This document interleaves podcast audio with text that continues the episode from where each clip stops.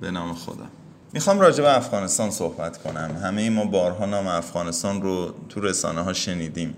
اونا رو در سطح شهر دیدیم. پس اصلا با این موضوع بیگانه نیستیم. من یادم میاد اولین مواجهه با افغانستان برمیگشت به نیمه دهه هفتاد. زمانی که 8 9 سالم بیشتر نبود. اون موقع اخبار می‌گفت نیروهای طالبان با نیروهای احمد شاه مسعود میجنگن.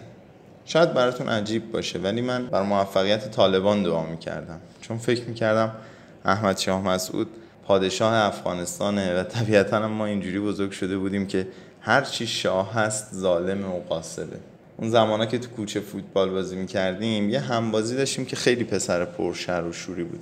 اسمش اصلا یادم نیست. ولی یادمه که می‌گفتن پدرش تو افغانستان کار می‌کنه. یه روز که رفتیم تو کوچه خبری از اون پسر پرشر و شور نبود. جلو خونشون پارچه سیاه زده بودن. و ما فهمیدیم که پدرش توی حمله طالبان به کنسولگری ایران در مزار شریف کشته شده. یکی دو سال بعد همین ماجرا یادم وقتی داشتم فوتبال بازی پرسپولیس رو نگاه می‌کردم پدر و مادرم هم نشسته بودن به داور گفتم افغانی. پدرم تلویزیون خاموش کرد و خیلی تند با هم برخورد کرد. از ناراحتی رفتم تو اتاق. چند ساعت بعدش وقتی به مادرم گفتم که بابا چرا عصبانی شد؟ انگار که من, من که حرف بدی نزدم. مادرم هم دعوام کرد که چرا این حرف رو زدی؟ افغانی ها مردم مظلومی و وقتی تو از این کلمه به عنوان فوش استفاده می‌کنی ظلمه به این مردمه و ما تو رو اینجوری تربیت نکردیم. خیلی این حرف آخرش برام سنگین شد. سالها گذشت و من رشته جامعه شناسی تو دانشگاه قبول شدم. یه واحدی داشتیم مردم شناسی و قرار شد که یه پروژه رو انجام بدیم. با این بکگراندی که گفتم خب طبیعتا عجیب نبود که موضوعی که من انتخاب می‌کنم در مورد مهاجرین افغانستان باشه. یه آشنایی پیدا کردم و توی اردوگاه موقت به نام شهر آفتاب که کنار حرم امام بود مشغول به کار شدم و کارم شروع کردم. هیچ اطلاعی از افغانستان نداشتم.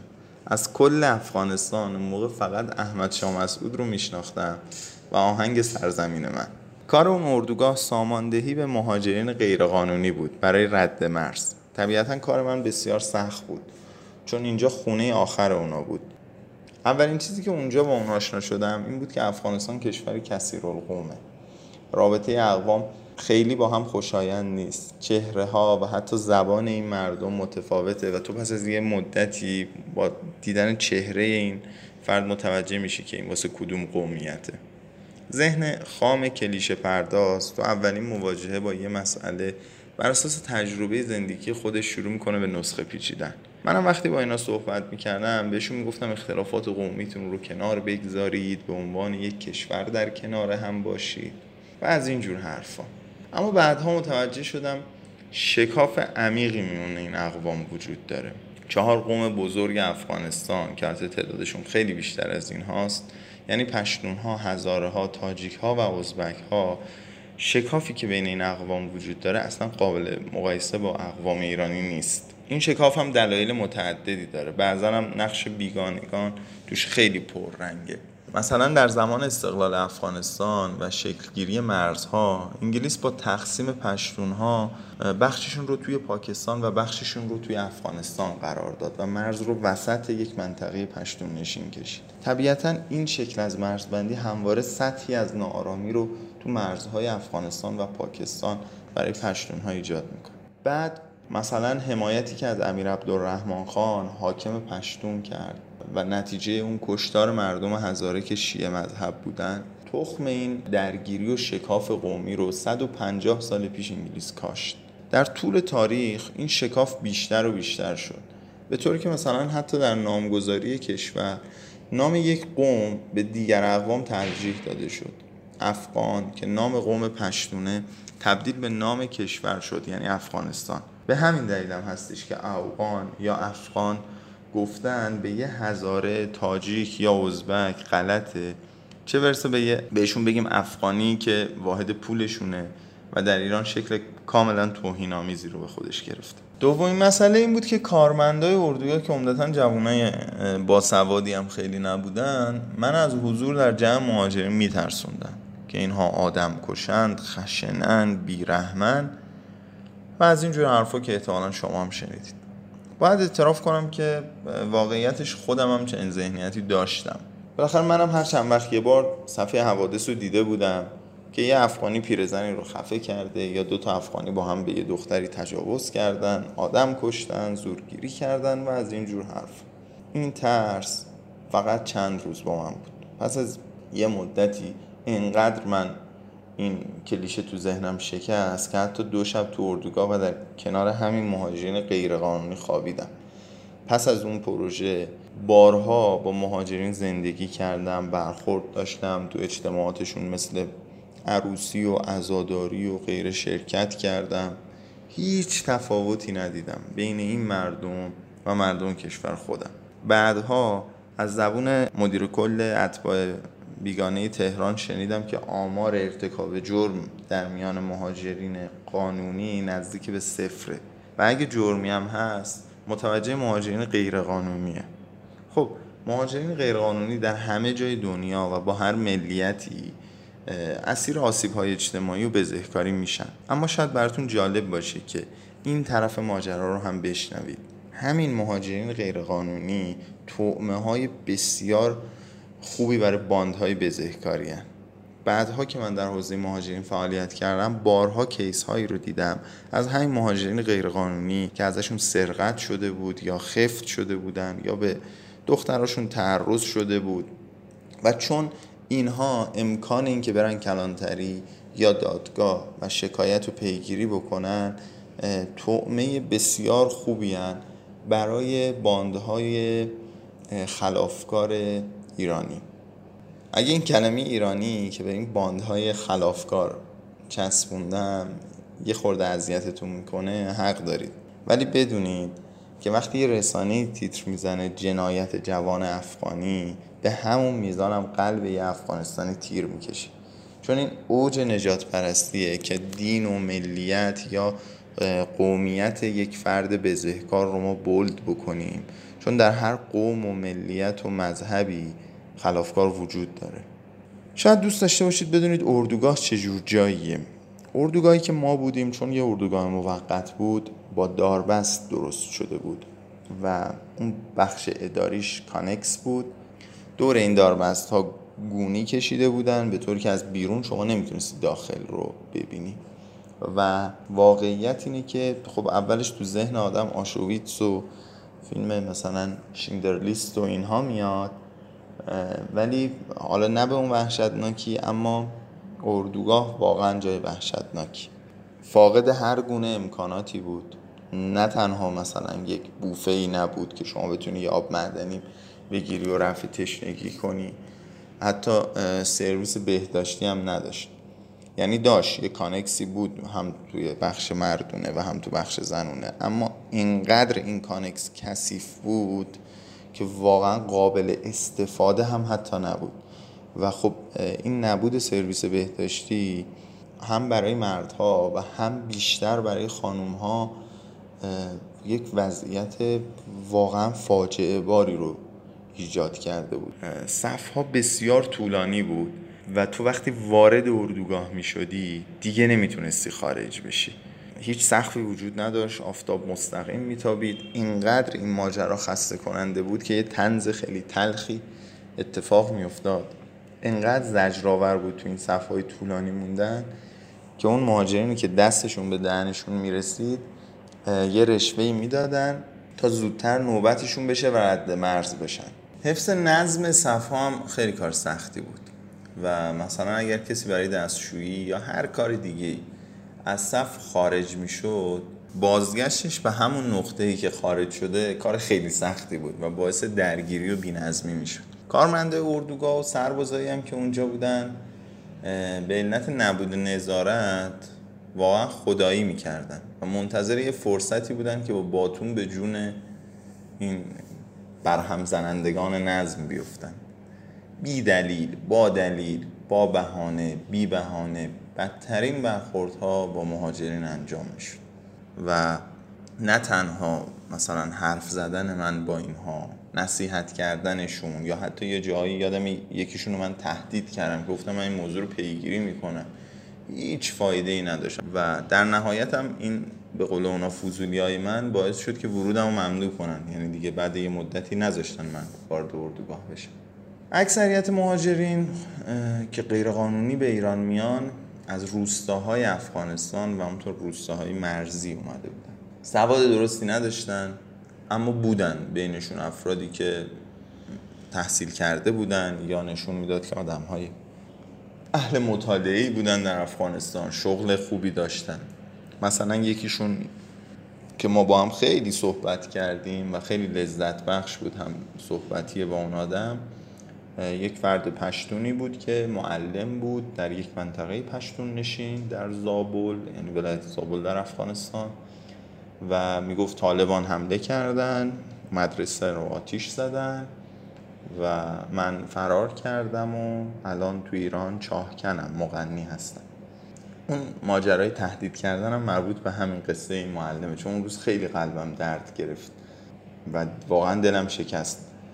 چون این معلمی که توی افغانستان به عنوان آدم تحصیل کرده صاحب یک جایگاه اجتماعی خوب بوده و طالبان اومدن مدرسهش آتیش زدن این آواره شده و الان اینجا چاه کنه چون پشتون بود و ریش هم داشت و خود چهرش هم شبیه به طالبان بود توسط یه سرباز خیلی تمسخرآمیز و بیدلیل کتک خورد. و اون سرباز بهش می‌گفت طالبان و میزدش که من اونجا وارد شدم اون تنش به وجود خیلی درد داره ها که طالبان محل کارتو آتیش بزنه شغل و خونه و هستی تو ازت بگیره و تو مجبور شی برای اینکه خرج زن و بچت رو بدی سختترین کارها رو انجام بدی و بعد به اسم اینکه طالب هستی کتک بخوری چون هم قوم طالبانی. البته الان که طالبان جنبش اصیل منطقه است و موقعی که خب من رفته بودم اردوگاه ماجرا برای ده سال پیشه. الان دیگه بعید می‌دونم نیروهای نظامی ما کسی رو به اسم اینکه طالب هست کتک بزنن. کما اینکه من دیدم چند وقت پیش توی تهران و قوم که راهپیمایی کرده بودن مهاجرین در اعتراض به طالبان داشتن اونایی که به طالبان اعتراض می‌کردن و کتک می‌زدن. یه مسئله که تو اردوگاه بعضا باعث تنش و دلخوری مهاجرین می‌شد بحث اسم و فامیلی توی ثبت پرونده مهاجرین بود. اول اینکه خیلی از اسمهایی که مهاجرین دارند برای ما ناشناخته و عجیبه و ما نشنیدیم. علل خصوص اسمهای پشتون ها رو که ما مثلا نمی‌تونستن یا کارمنده خوب نمیشنیدن یا شیطنت می‌کردن و درست ثبت نمی‌کردن. یا اصلا یک تفاوت فرهنگی وجود داشت. مثلا اسم الهام یا نسیم که نسیم دیگه خیلی شایعه واقعا. در فرهنگ ما یه اسم کاملا دخترون است و برای پسرها استفاده نمیشه. این مسئله کاملا در فرهنگ مهاجرین افغانستان برعکسه. یعنی نسیم اسم کاملا مردونه و پسرون است. و خب همون قدری که این مسئله شاید برای ما عجیب و خندهدار باشه که پدر یک خانواده اسمش نسیم باشه خب برای اونام همون قدر این مسئله عجیب و خنده داره که مادر خانواده اسمش نسیم باشه یا الهام باشه. سالها پیش تو ایران هم یه سریالی ساخته شد که دو تا کاراکتر افغانی بودن اونجا بعد اون دو تا کاراکتر لحجه شیرین و زیبایی دری رو مسخره می‌کردن و به شکل خیلی مندرآوردی صحبت می‌کردن. این بسیار لحجه شیرین و زیبایی مخصوصا گویش کابلی که اگه تونستید حتما گوش کنید. واقعا لذت می‌بره آدم. و بعد اسم این کاراکترها شنبه و چهارشنبه بود. در حالی که اصلا در فرهنگ مردم افغانستان روزهای هفته رو کسی اسم بچهش نمی‌گذاره. فقط اسم جمعه رو می‌ذارن که اون هم یک روز مقدسه برای مسلمون ها و اسم یه سوره تو قرآنه. و نه فقط هم مردم افغانستان که عرب ها هم اسم از اسم جمعه استفاده می‌کنن و براشون کارکرد مذهبی داره نه بحث روزهای هفته نیست. یه نکته دیگه تو این بحث اسامی این بود که بعضا این کارمندهای شیطنت هایی می‌کردن در تکمیل پرونده این مهاجرین و اسم و فامیلی و تاریخ تولد فرد رو تمسخرآمیز و اشتباه ثبت می‌کردن.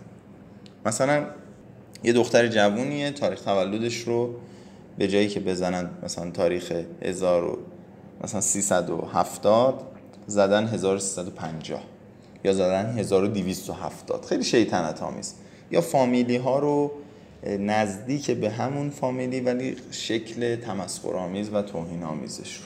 خب این طبیعتا خیلی اتفاق بدی بود و خیلی هم تاثیر بدی تو روحیه اینها مخصوصا اونایی که حالا نو جوانتر بودن جوانتر بودن میذاش. و خب خیلی بده که تو تو مدارکت اسمت فامیلیت یا تاریخ تولدت رو اشتباه و بعضا مسخره یا توهین آمیز ثبت کرده باشن. قسمت دردناک ماجرا اینجاست که اگر زمانی شما بخواید اقامت هم بگیرید بر اساس همین مدارک که ثبت شده و پرونده تکمیل شده برای شما کارت صادر میشه. یعنی شما یک عمر اسمت یا فامیلیت یا تاریخ تولدت کاملا اشتباهه و این همراه شماست و این صرفا به خاطر شیطنت کارمنده. من چندین مورد این شکلی دیدم که طرف اقامت داره ولی مدارک اقامتیش درست ثبت نشده. یه چیز دیگه هم بگم. چهره تیپیکال افغانستانی که تو ذهن ما هست تو ایران اینا مردم هزارن. اون نوع از چشم های بادومی و بینی پهن مال این قومه. و این قوم در افغانستان معادل شیعه است. اینا مردمانی هستند که پس از نسل کشی زمان عبدالرحمن خان همواره شهروند درجه دو بودند استخدام دولتی نمی شدند اجازه رفتن به دانشگاه رو نداشتند از حقوق اجتماعی در واقع محروم بودند و دست کم توی دو مرحله در دهه هفتاد بسیار خشونت آمیز اینها نسل کشی شدند یک بار در محله افشار توسط نیروهای مشترک احمد شاه مسعود و عبدالرب سیاف و یک بار هم در مزار شریف توسط طالبان. طبیعتا این حجم از سختگیری نسبت به این قوم که واقعا میشه گفت محروم ترین قوم در افغانستان هستن باعث شد که بعد از پیروزی انقلاب اسلامی این مردم که با ما یه احساس قرابتی داشتن خیلی هاشون مقلد امام خمینی بودن شیعه مذهب بودن بالاخره مهاجرت گسترده رو به ایران انجام بدن. و همین عمده مهاجرین در ایران هم متعلق به همین قوم هزار است.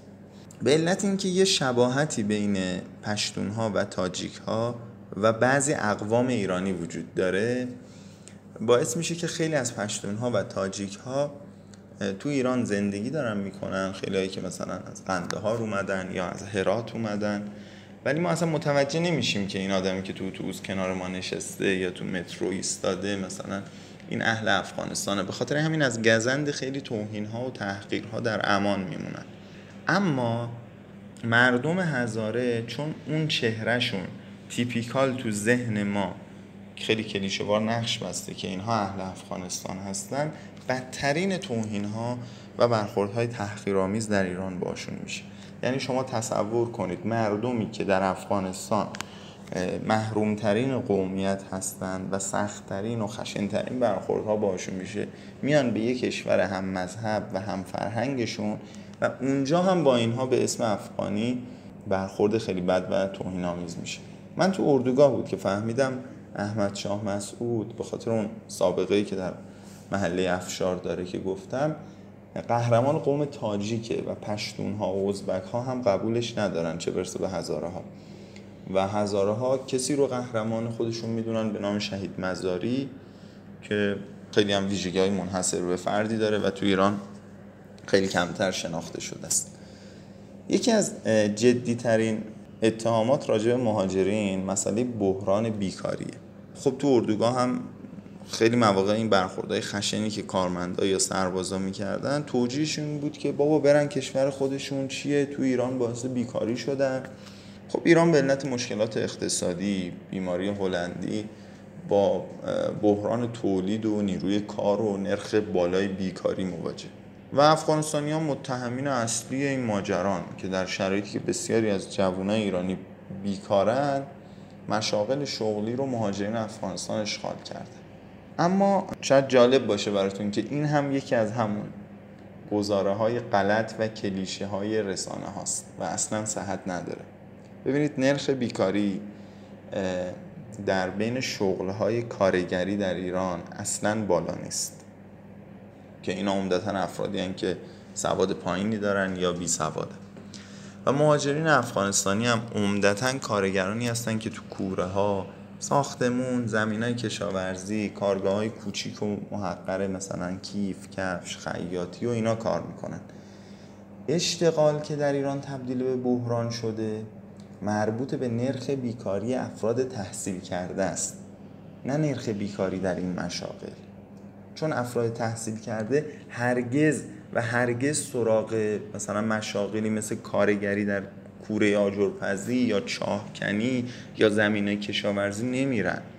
اگر این رو هم از من نمی‌خواید بپذیرید خب من یه آمار دیگه به شما میگم که این دیگه خیلی جالب. در ده استانی که بیشترین نرخ بیکاری رو در ایران داره مثلا استان لورستان که یکی از استانهایی که بیشترین نرخ بیکاری رو در ایران داره. در هفت تا از این ده تا استان اصلا ورود مهاجرین افغانستانی ممنوعه. و اینا تا حالا پاشون اونجا نذاشتن. و اصلا تو این استان ها زندگی نمی‌کنن که بخوان باعث بیکاری جوانای ایرانی بشن. واقعیت دردناک اینجاست که در دهه هفتاد حضور گسترده این مهاجرین در ایران به عنوان نیروی کار ارزون به شدت باعث سازندگی و توسعه در ایران شد. نیروی کاری که نه بیمه داره نه حقوق مناسب نه مزایای مناسب به شدت به توسعه در ایران کمک کرد در دهه هفتاد. اون چیزی که ما به عنوان دوره سازندگی ازش نام می‌بریم.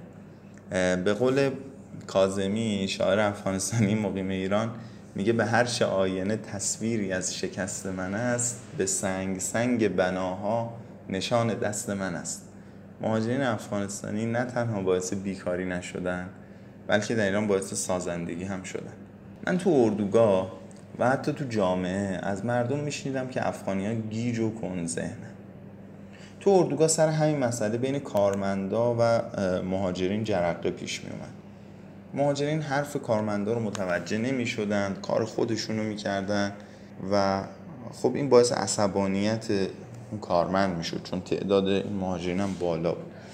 خب بعضی از این کارمندا که تخستر بودن مهاجرین سر کار میذاشتن دست می‌گرفتن این اون چه که اینها کن ذهنی و سادگی این مردم می‌دونستن. خب خیلی ذهن منو این مسئله درگیر کرده بود. حرف زدن من که با کارمندا خوب فایده ای نداشت. طبیعتا من سعی کردم از اون ور وارد بشم.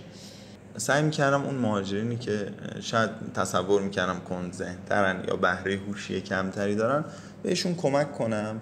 تا کارشون زودتر انجام بشه. ببینم کارمند ازش چی می‌خواد براش انجام بدم که این باعث اون برخورد خشن و تحقیرآمیز و اصطلاحا حالا اینکه بخواد ایسکاشو بگیره یا سر کارش بذاره نشه. اما بعد یه مدت شاید بعد یه هفته ده روز فهمیدم که خیلی از مواقع قصه برعکسه. در واقع اون مهاجره که خودشو به گیجی زده تا بتونه قصر در بره و خیلی چیزها رو مخفی کنه و بپیچونه. چند سال بعد یه ایرانی که خودش به عنوان مهاجر غیرقانونی سالها تو اروپا زندگی کرده بود برای من می‌گفت که وقتی قانون به ضررته و تو هیچ حمایتی نداری بهترین تکنیک اینه که خودتو به گیجی بزنی. واقعیت هم همین بود. چیزی که من تو اردوگاه و بعدش در زندگی با مهاجرین دیدم این بود که نه تنها اینا کن ذهن و گیجی نیستن بلکه بسیار مردم پیچیده و باهوشی تأکید می‌کنم پیچیده و باهوشی. البته خب تو هر کشوری بالاخره ضربه هوشی متعددی وجود داره و مثل کشور خودمون بالاخره مردم افغانستان هم قطعا از این قاعده مستثنا نیستن.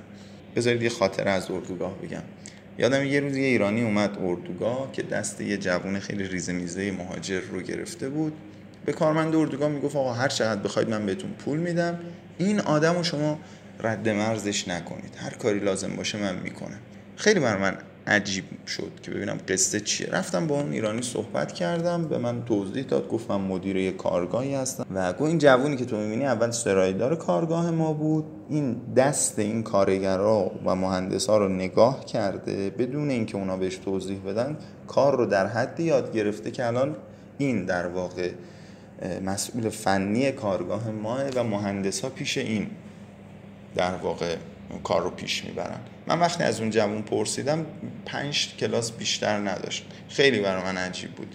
و رفتم به اون کارمندا نشونش دادم. گفتم حالا شما که واسه این کاری نکردید.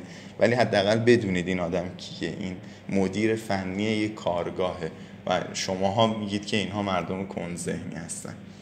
خب بعدها که خودم دوستان مهاجری داشتم یا تو جمع های مهاجرین و تشکل های دانشجویشون رفت آمد کردم خب جوان های نخبه و باهوشی رو دیدم که تو دانشگاه های شریف، تهران و امیرکبیر تا مقاطع بالای تحصیلی دارن درس می‌خونن کتاب نوشتن مقاله نوشتن اختراع ثبت کردن و این اون تصویری از مهاجرین که ما هیچ وقت ندیدیم و رسانه ها هیچ وقت به ما نشون ندادن. البته این نکته هم در نظر بگیرید که بسیاری از مردم افغانستان زبان مادریشون با اون متفاوته یا اصلا فارسی زبان نیستند یعنی زبان اصلیشون و اولشون فارسی نیست یا اونهایی هم که فارسی زبانن خیلی کلماتشون و بعضا شکل دستور جملاتشون با ما متفاوته و خب این باعث میشه که خوب شاید حرفهای ما رو متوجه نشن و طبعا برای مهاجرینی که توی روستاها زندگی کردن و یا سواد درست و حسابی ندارن شدت بیشتری داره این قضیه. مشابه این مسئله رو ما در مورد هموطنهای آذریمون داریم که خب ساختار زبانیشون اساسا با اون متفاوته زبان مادریشون با اون متفاوته طبیعتا یه خورده ما توی ارتباط گیری با هم دچار مشکل میشیم و ممکنه که یه سوء تفاهم هایی به وجود بیاد. خب خیلی میشه واقعا از اون روزهای اردوگاه حرف زد. تجربه حضور در اردوگاه و آشنایی با مردم تاریخ و فرهنگ افغانستان خب خیلی برای من تجربه خوبی بود. واقعا خیلی به من کمک کرد. بعد از اردوگاه خب همواره یک بخشی از دغدغه و زندگی من مربوط به مهاجرین افغانستان بود. دوستای بسیار خوبی رو در بین این مردم پیدا کردم که الان تعدادشون از صمیمیترین رفقای من هستن. باشون همخونه شدم زندگی کردم در لحظه های سخت و شیرین کنار هم بودیم. بدون هیچ مرزبندی و بدون هیچ مسئله و مشکلی. راستشو بخواید خیلی خودم رو کنترل کردم تا در مورد وضعیت الان افغانستان صحبت نکنم. خیلی حرف دارم راجع به طالبان راجع اتفاقاتی که تو افغانستان افتاد و اینکه چرا دولت سقوط کرد و اینکه آیا طالبان تغییر کرده و یا نکرده و اینکه متاسفانه تو ایران داره طالبان تطهیر میشه. خیلی حرف داشتم که راجع به این موضوعاتون در میون بذارم. ولی خواستم متمرکز راجع به اردوگاه حرف بزنم و راجع به مواجهه ما با مردم افغانستان چون افغانستان این روزها خیلی روزهای سخت و بدی رو داره پشت سر می‌گذاره. اینقدر بد که شاید حتی نتونید تصور کنید. طبیعتا سیل مهاجرت و حضور پناهجوها در ایران به علت این شرایط ناامنی و حضور طالبان افزایش پیدا می‌کنه. بیشتر این مردم هم احتمالا مردم هزاره خواهند بود که هم تو کشورشون خیلی محرومن و هم طالبان خشنترین برخوردها رو با این مردم می‌کنن. و این چهره مردم هزاره همونطور که گفتم چهره تیپیکالیه که تو ذهن ما از یک افغانستانی باقی مونده. خواهشم اینه که این بار بیاید با این مردم بیایم مهربون باشیم. از کلمات و الفاظ نجات پرستان استفاده نکنیم. بچه هامون رو طوری تربیت بکنیم که از این الفاظ استفاده نکنن. این مردم واقعا بسیار شریف نجیب و با عزت نفسن. نه ترحم کنیم بهشون نه تحقیر. یه نگاه انسانی برابر شاید کمترین کاری باشه که بتونیم انجام بدیم. متشکرم از اینکه این وقت رو در اختیار من گذاشتید.